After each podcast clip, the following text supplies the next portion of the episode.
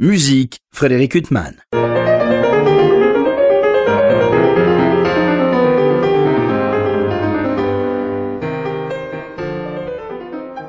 Bonjour, Frédéric Hütemann au micro. J'ai le plaisir de vous retrouver pour un nouvel entretien. Aujourd'hui, j'ai l'immense plaisir de recevoir Florent Albrecht. Bonjour.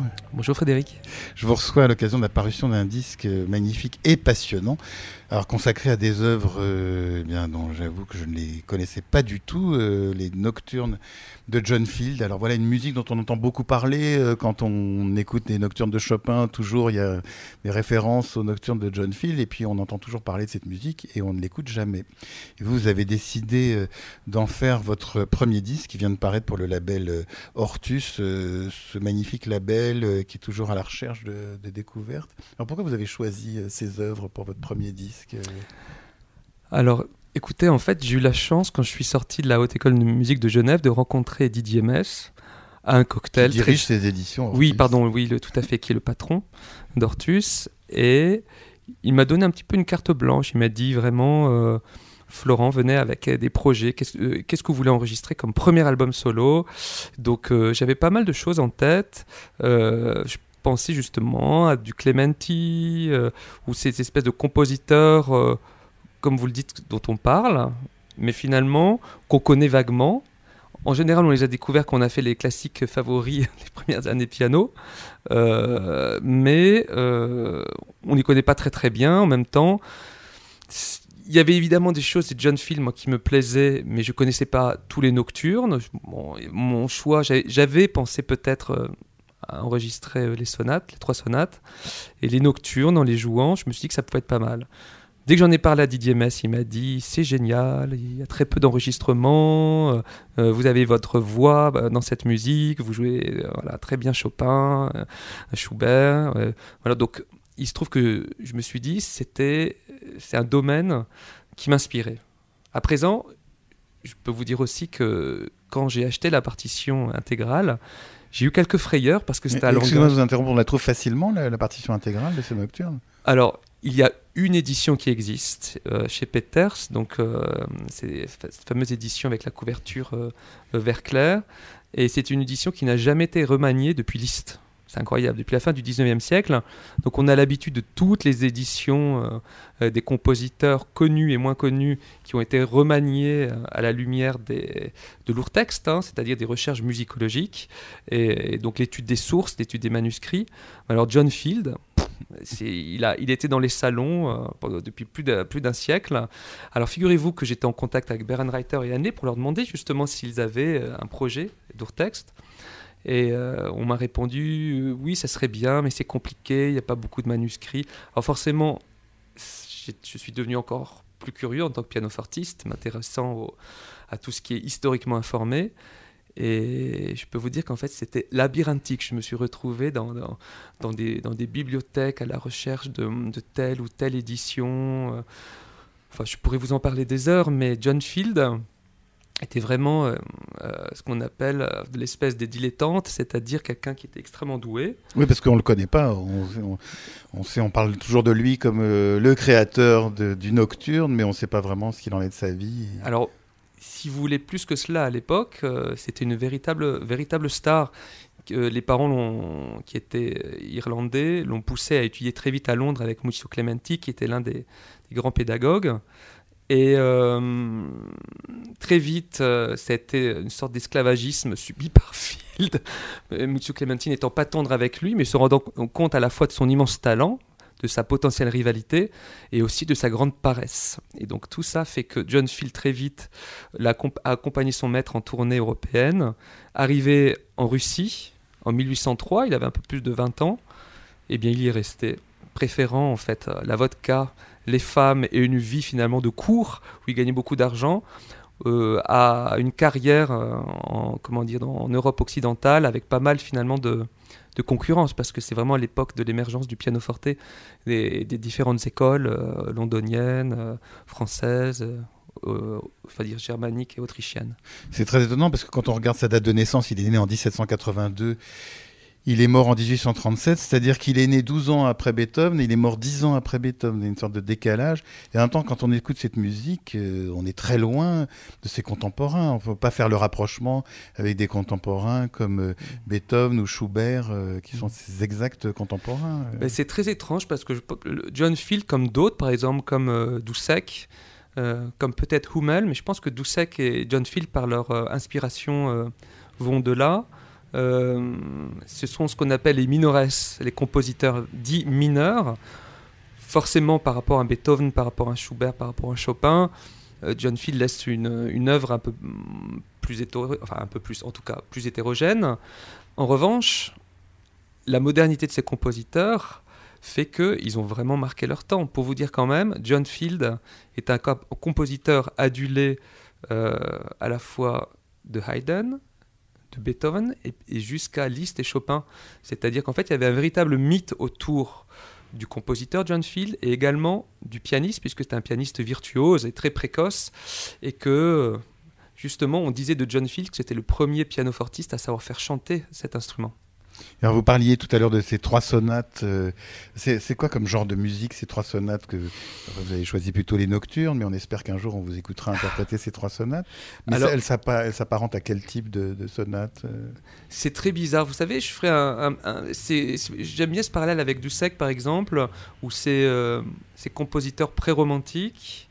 Euh, bon, on pourrait citer également Weber. Ça ressemble un petit peu à du Weber, en même teinté de un peu de Beethoven, euh, mais finalement il y a moins cette espèce de patte vraiment romantique entre guillemets euh, qu'on trouve dans les nocturnes. Euh, c'est quelque chose de c'est quelque chose vraiment de spécial. Vous savez, je ferai un parallèle entre euh, John Field Dussek et notamment euh, la littérature française. Si on prend par exemple Madame de Staël, le Marquis de Sade, euh, voilà, qui sont quasiment contemporains des pré-romantiques. Vous voyez la forme de leur roman. Bon, on ne lit plus trop cette littérature parce qu'on est à la recherche d'une forme. Et je pense qu'à cette époque-là, justement, euh, après euh, les révolutions là, qui sont en train de se succéder en Europe, des révolutions musicales euh, sont en train d'être opérées euh, sourdement. Et je pense que quelqu'un comme John Field en est, en est la parfaite illustration avec sa musique. Alors, on parlait de Chopin, bien sûr. Il y a un nocturne dans ce disque, justement, qui est très lié à un autre nocturne de celui-ci de Chopin. Le neuvième nocturne en bémol majeur, qui évoque le nocturne opus neuf, numéro deux de mémoire de Chopin. Enfin, vraiment une même thématique. Mais ça, c'est une coïncidence ou... C'est pas du tout une coïncidence. Alors, sincèrement, euh, les auditeurs qui écouteront le disque vont se dire... Mais c'est Chopin, mais non, c'est pas Chopin, mais, mais Field a copié Chopin, en général c'est ce qu'on va entendre, mais pas du tout en fait. Euh, des génies harmoniques comme l'était Chopin, euh, mais exactement comme Beethoven qui était au courant de tous les minores, des Kramer, Dussek, tout ce qui se faisait, ils aspiraient cette matière pour créer leur propre musique. Et vraiment, euh, il faut prendre vraiment euh, au sens figuré évidemment, mais c'est un petit peu ça. Donc euh, euh, Chopin est... a lu énormément de musique et s'est inspiré de John Field pour ses nocturnes, et c'est impossible, c'est la même tonalité, c'est la même, les, mêmes, les mêmes basses. Alors à cette différence près est que on est encore avec John Field dans le paysage. Le paysage, c'est-à-dire qu'en fait on a l'impression qu'il enchaîne les sentiments, les affects les uns derrière les autres, alors que Chopin, pour résumer, va raconter une histoire. Et je pense que c'est la grande différence entre le romantisme, le premier romantisme de Chopin, Schumann, euh, Liszt, Mendelssohn par exemple, et le pré-romantisme de John Field, où on est vraiment dans une esthétique du beau, du beau paysage. Ça ne veut pas dire que c'est plus fade, ça veut dire que c'est une autre forme de langage en fait. Mais c'est de l'aquarelle par rapport à la peinture peut-être euh... Oui, c'est une très jolie image euh, que vous utilisez, je pense que c'est effectivement ça, c'est des aquarelles avec parfois des... Des, des couleurs d'une profondeur incroyable, au milieu de teintes beaucoup plus pastel. Et euh, je, je vais essayer de ne pas être trop technique, mais par exemple, on retrouve les éléments de la rhétorique musicale, c'est-à-dire euh, rhétorique musicale ancienne chez Chopin, évidemment, qui est pour moi un classique, en, en tout cas pas dans les, les modes d'expression, mais dans l'écriture. Mais John Field est resté avec la rhétorique, mais, mais dans des modes même d'expression qui rejoignent la rhétorique. C'est-à-dire qu'il faut décrire des paysages intérieurs. Ce n'est pas les drames psychologiques euh, décrits par Chopin, ces espèces de tourments infinis et qui parlent à tout le monde. Chopin, il, euh, John Field pardon, va décrire des paysages intérieurs, mais sans scruter peut-être qui les âmes, mais en même temps, c'est quelque chose que j'ai trouvé extrêmement intéressant. Et c'est une musique qui est belle, en fait. Voilà. Oui, qui donne énormément de plaisir. Mais il n'y a pas, euh, vous donniez une belle définition, Florent Albrecht, il n'y a pas, comme dans ces nocturnes de Chopin, un moment de, de, de drame au milieu du nocturne qui vient interrompre. Euh... Alors, dans la construction aussi, c'est vrai que Chopin, souvent... Il y a des passages calmes, tout d'un coup il y a des passages beaucoup plus oui, tendus. Ça, il orageux. En général c'est A, B, mmh. A prime, voilà. John Field dans un ou deux ou deux nocturnes, c'est un petit peu la même chose. Je pense aux nocturnes en la majeure où il y a un passage carrément schumannien, je trouve euh, vraiment, en tout cas schumannien avant l'heure. Euh, peut-être que Chopin a été inspiré par ce nocturne en la majeure et s'est dit mais cette forme, cette espèce de triptyque, c'est une forme assez stable et équilibrée pour pouvoir... Euh, comment dire, euh, imprimer les sentiments que je, j'entends développer euh, voilà, dans, dans cette musique et par cette forme du nocturne. Alors vous jouez cette musique euh, avec un pianoforte, votre pianoforte de Meglio qui date de dix-huit cent vingt-six. Euh, Tout à fait. Euh, vous n'auriez pas imaginé jouer cette musique sur un piano contemporain ? Vous l'avez déjà fait et puis Je l'ai ça, déjà fait. Ça n'allait pas ? Alors c'est incroyable parce que quand je joue sur des pianos modernes, les, les gens me disent « Ah bon ? Mais c'est ça, Field, mais c'est hyper beau, mais c'est incroyable et tout ça. » Donc, ils ne sont pas habitués, les gens ne sont pas habitués forcément à cette musique euh, et à ces nocturnes. À présent, avec ce pianoforte que j'ai trouvé quand même dans un cimitero, des, des pianofortes, comme dirait mon facteur euh, Hugo qui habite à Palerme, il était sous une bâche au milieu de cinquante autres euh, cadavres de piano, comme disait mon quand facteur. Si, mais il est napolitain, ce, ce Oui, ce oui, piano. Mais en fait, il, il, était, il est napolitain. Il, était, il a été restauré par Hugo euh, Cassilia, un grand facteur qui, qui, qui travaille toujours à, à Palerme, qui est en train de nous construire d'ailleurs une copie de, de pianoforte mozartien. Euh, eh bien, quand j'ai rencontré ce pianoforte et que j'ai commencé à jouer dessus, je me suis dit, mais voilà, un piano pour, pour cette musique. J'ai évidemment enquêté et je me suis rendu compte que dix-huit cent vingt-six, euh, je me suis rendu, enfin, évidemment, j'ai étudié la vie de John Field, son odyssée européenne, sa dernière euh, odyssée européenne, puisque euh, en fait sa tournée de concert s'est achevée avant Naples, à Gênes si je ne m'abuse. Il arrivait à Naples absolument affaibli par la maladie et est retourné en Russie pour y mourir. Euh, mais tout concordait, le piano napolitain de dix-huit cent vingt-six, le passage en dix-huit cent trente-trois, trente-deux trente-trois de John Field à Naples, il y a beaucoup de choses effectivement qui... qui m'ont dit que c'était vraiment le moment. Alors que des, comment dire, on va dire des, je dis pas des mentors, mais des amis pianofortistes m'ont dit « Attention, tu dois prendre un Clementi, parce qu'il a eu Clementi comme, euh, comme maître. » Or, en fait, euh, très vite, à l'âge de vingt et un ans, il est parti en Russie, euh, John Field, donc euh, ça n'avait pas de sens de prendre un Clementi. Ensuite, est-ce qu'il aurait fallu prendre un Brodmann ? Évidemment, anglais, piano anglais, euh, voilà, euh, pianiste-compositeur euh, irlandais. Ben pas du tout, son piano forte préféré, c'était un... Je ne sais même pas, j'ai le trou de mémoire, mais c'était un piano en fait, de mécanique viennoise, dont il existe peut-être, peut-être aujourd'hui un ou deux modèles aujourd'hui. Mais la mécanique viennoise produit des sons assez incroyables. Et à la cour de Naples, on avait tellement d'argent qu'on envoyait les facteurs étudier à Vienne pour revenir avec des brevets et construire des pianos magnifiques. Et ce de Meglio qui, effectivement...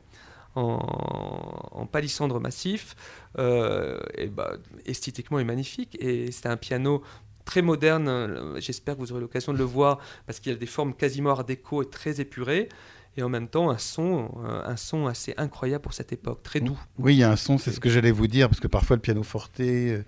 Et il y a un son qui n'est pas aussi voluptueux et doux que celui-là. Enfin, c'est vraiment magnifique. C'est très gentil. Alors, dans les remerciements, d'ailleurs, vous remerciez le château de Montgeroult. Oui. C'est là que ça a été enregistré. Tout à fait. Tout à fait. Au château de Montgeroult, dans le Vexin, qui est un endroit extrêmement inspirant, euh, dont est originaire d'ailleurs la, la compositrice, qui aurait rencontré John Field également, d'ailleurs.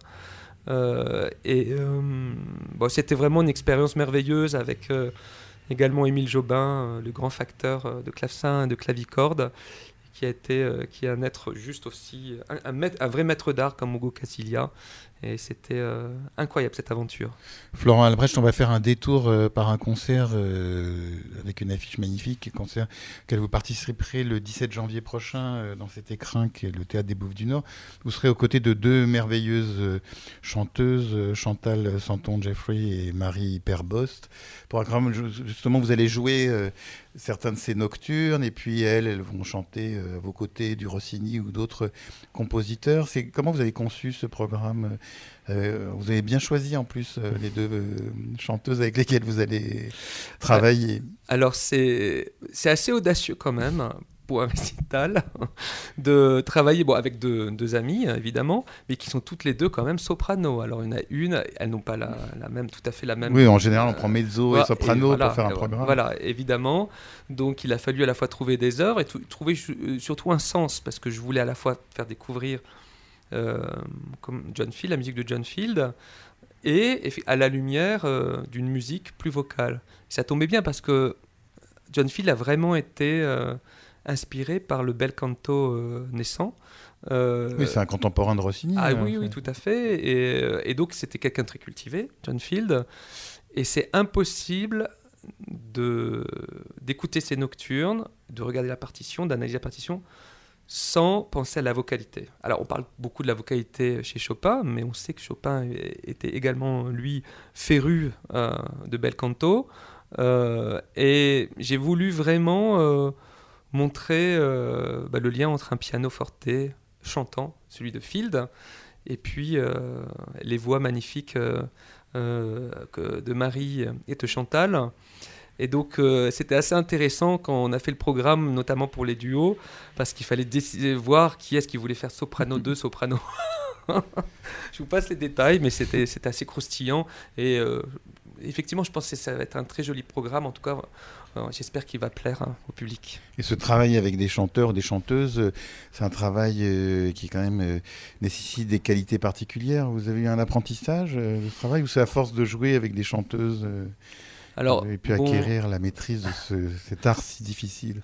Alors, bon, il se trouve que j'ai, euh, bah, j'ai un doctorat en, en, en littérature, euh, littérature et musique et la poésie, donc euh, tout ce qui est prosodie m'attire énormément. Mais j'ai un amour évidemment pour la voix, euh, vraiment un amour pour la voix, pour la poésie.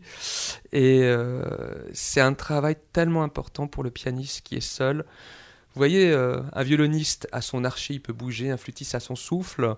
Le pianiste doit transmettre beaucoup de choses juste avec l'aide de ses, de ses doigts, de son bras, et cetera. Travailler avec un chanteur ou une chanteuse, avec la respiration euh, voilà, de la chanteuse, euh, qui, avec une, une véritable analyse des textes, quelle que soit la langue, pour arriver à donner sens à ce qui est chanté. Bon, moi, je trouve que c'est simplement fascinant, hein, mais vraiment, vraiment fascinant. Donc, euh, c'est une... de... C'est vraiment une de, mes, une de mes grandes passions et j'ai de la chance de, de rencontrer euh, pour l'instant des personnalités euh, extrêmement excitantes et, et que j'adore. Oui, on n'a pas parlé de Karine Deshaies avec, les, avec laquelle vous travaillez aussi. Euh, oui, euh, bah, bon, ça vient après de, d'amitié bon, en bon, amitié. On ne va pas faire du name dropping, mais enfin, euh, elles sont nombreuses. Euh. Toutes ces magnifiques musiciennes avec lesquelles, ou musiciens avec lesquels vous jouez. Et puis il y a une euh, claveciniste avec laquelle vous avez travaillé, vous travaillez, euh, et puis là, que vous remerciez d'ailleurs euh, dans la, le texte qui accompagne ce disque, c'est Violaine Cochard qui est une merveilleuse claveciniste. Oui. Et, mais comment elle vous a, elle vous a conseillé ? Comment ça se passe ? C'est un travail avec une claveciniste comme Violaine Cochard quand on est piano, pianiste, pianofortiste. Violaine, c'est, je trouve, une extraordinaire claveciniste et je pèse mes mots. Euh, vraiment euh, et vous savez en fait dans ce monde de la musique où on débarque euh, il faut trouver ses marques, ses repères, créer son écosystème et j'avoue que les rencontres que j'ai faites jusqu'à présent euh, j'ai eu de la chance j'ai eu de la chance notamment de rencontrer Violaine. Je parle également de Laurent Cabasso qui était mon professeur de piano il y a très longtemps. Euh, oui, mais lui, lui, c'est un pianiste qui joue sur des pianos oui, euh, modernes. Oui, oui.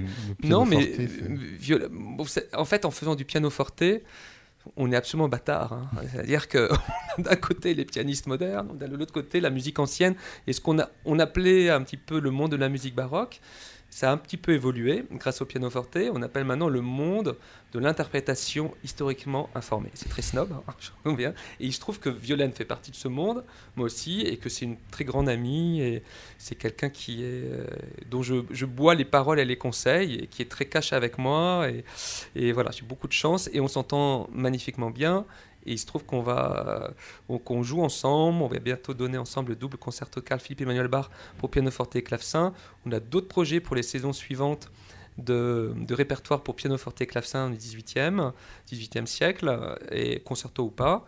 Et euh, il faut le trouver, hein, parce que c'est pas facile. Hein, et alors pour les auditeurs qui ne savent pas forcément ce que c'est qu'un pianoforte, euh, c'est, c'est, est-ce que c'est l'ancêtre du piano ou c'est l'instrument euh, parce que c'est un instrument à cordes frappées euh, alors c'est bien, c'est une, une comme, très bonne question. Comme le piano.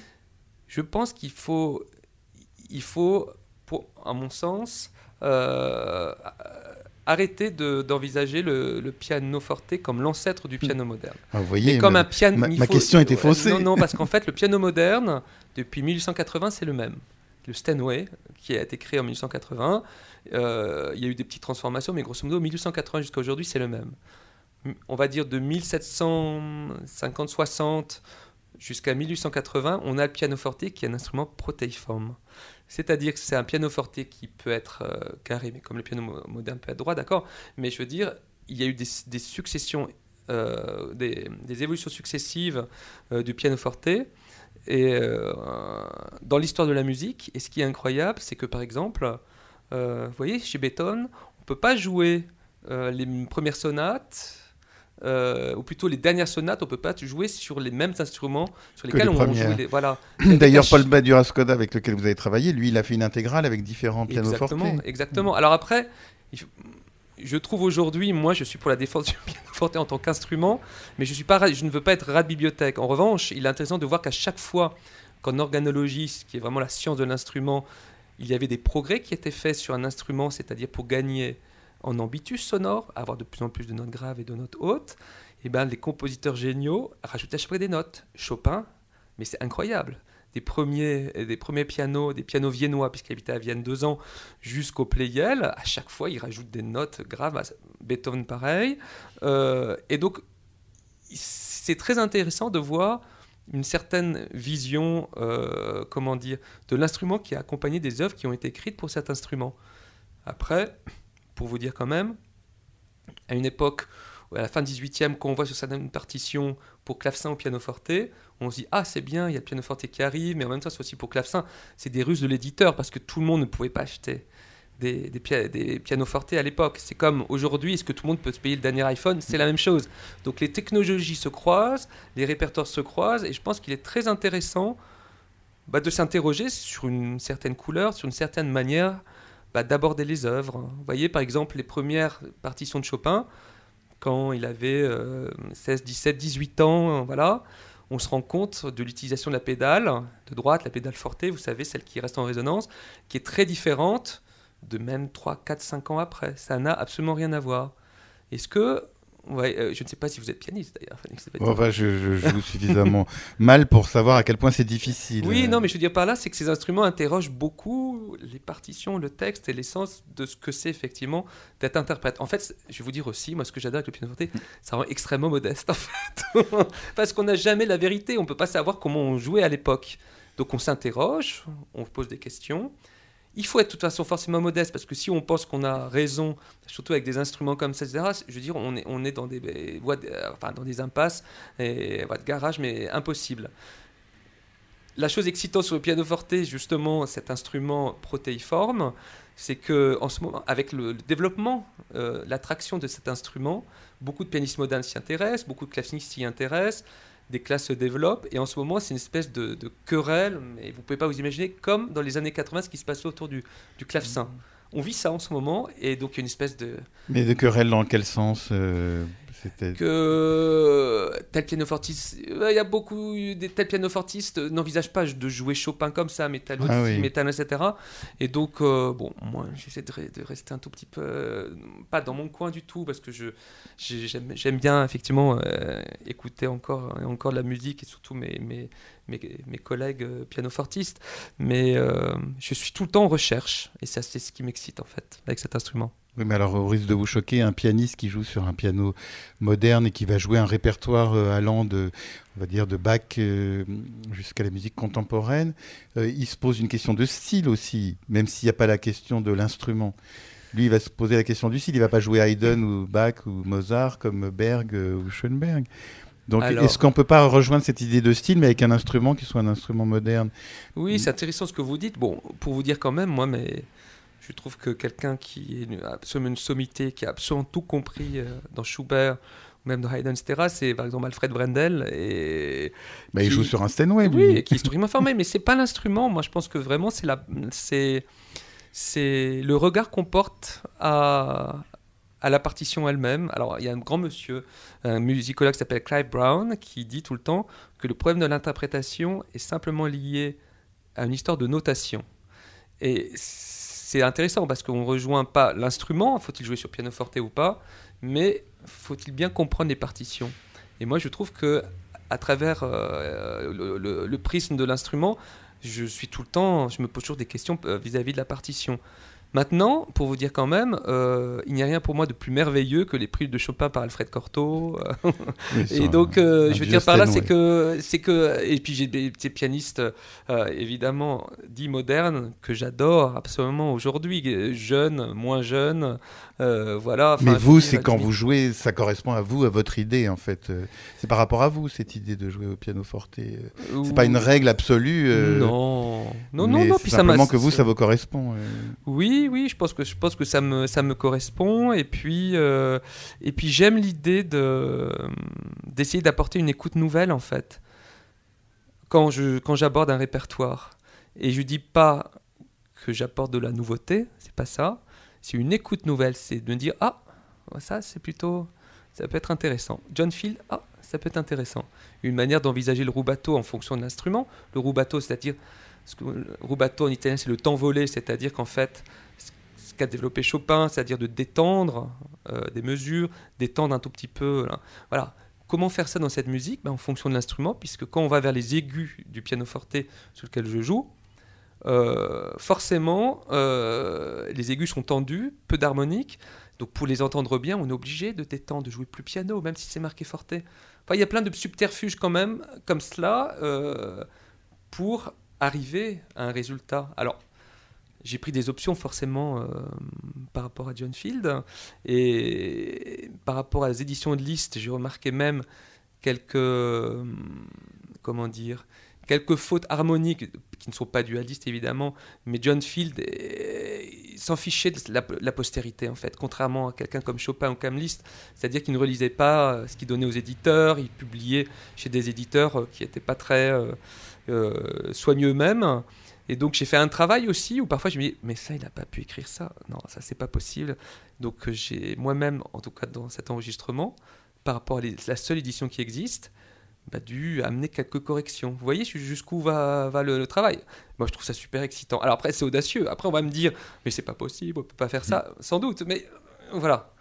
En tout cas, le résultat, il est, il est très très beau. Quoi bon, qu'il merci en soit. Beaucoup. Florent Albrecht, c'est vraiment une de la très belle euh, musique. Euh, alors, tous ces nocturnes sont absolument splendides. Moi, il y en a un que je trouve particulièrement euh, émouvant, je ne sais pas pourquoi. Enfin, c'est le nocturne numéro deux en do mineur, euh, qui est le sixième euh, sur ce disque, parce que vous n'avez pas choisi de les jouer euh, selon l'ordre euh, d'édition, mais oui, enfin selon l'ordre d'édition de Liszt, euh, voilà. En fait, oui, mais oui. Selon un ordre qui vous paraît plus conforme à une sorte de, d'histoire que vous racontez. Euh. Oui, en fait, ce qui se passe, c'est qu'on a l'habitude d'entendre ces, ces nocturnes, enfin pour ceux qui le connaissent et ceux qui ont votre culture, c'est Frédéric, mmh. C'est-à-dire dans un certain ordre qui est celui de l'édition de Liszt, c'est-à-dire que cette édition a plus d'un siècle, elle n'a jamais été remise en question par des recherches musicologiques de type hors-texte, en tout cas, il n'y a pas d'édition telle qui existe euh, euh, accessible au grand public. Donc, euh, y, d'une part, je voulais, je me suis dit que c'était pas l'ordre, euh, l'ordre adéquat. En tout cas, c'était un ordre arbitraire. Et en même temps, il y avait deux nocturnes dans cette édition que je n'ai pas enregistrées parce que Phil, de son vivant, n'a jamais envisagé ces morceaux comme des nocturnes. Voilà. Donc, finalement, je me suis dit, mais qu'est-ce qui est le mieux ? Et je me suis dit qu'un enchaînement en fonction, effectivement, des couleurs, des affects propres à chaque, chaque nocturne, propres à chaque tonalité, c'était peut-être la chose la plus, peut-être euh, la plus imaginative, peut-être la plus plaisante, et ça permettait effectivement de raconter une histoire. Alors ce nocturne dont vous parlez, ut mineur, il n'y a pas tant que ça de tonalité en mineur, contrairement à, à, à ce qu'on trouve chez Chopin, d'ailleurs. Et c'est une tonalité normalement très sombre, en fait. Et je suis d'accord avec vous que c'est... Je sais pas, il est particulièrement émouvant. Ce c'est assez émouvant, puis surtout on se dit, mais comment il a pu composer ça enfin, vingt ans, vingt, trente ans, je sais pas, vingt, trente ans, on a l'impression que c'est rien, mais c'est quand même énorme à, à cette époque-là, au début du dix-neuvième, où il y a une flambée effectivement, créative dans tous les champs euh, artistiques et culturels. Et au niveau technique, c'est une musique difficile à interpréter. Je, enfin, je parle pas au niveau de l'interprétation musicale, ouais. mais juste digitale. Euh, Alors... C'est... C'est intéressant ce que vous dites. Il y a des, il y a vraiment deux types de nocturnes. Il y a des nocturnes qui sont simplement, digitalement euh, vraiment assez simples, mais que je trouve très difficiles parce qu'il faut vraiment porter le chant. Porter le chant, c'est-à-dire imaginer comme à l'opéra. Et, et souvent, bah, figurez-vous, je pensais à Edith, Edith Agro-Berova, qui est une de mes cantatrices favorites, malheureusement, qui vient, vient de nous quitter. Ouais. Qui vient de nous quitter. Et euh, les difficultés étaient ailleurs, c'était une sorte de cantilène à la main gauche euh, et avec la main droite des, des effets de chant euh, auxquels il fallait donner sens.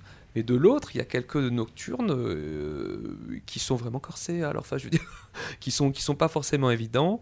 Euh, il faut rappeler quand même que John Field c'était un virtuose, vraiment un virtuose précoce, euh, qu'il a donné, je pense, je sais plus, c'est, c'est euh, dix ou quatorze ans, son premier concert, son premier concerto.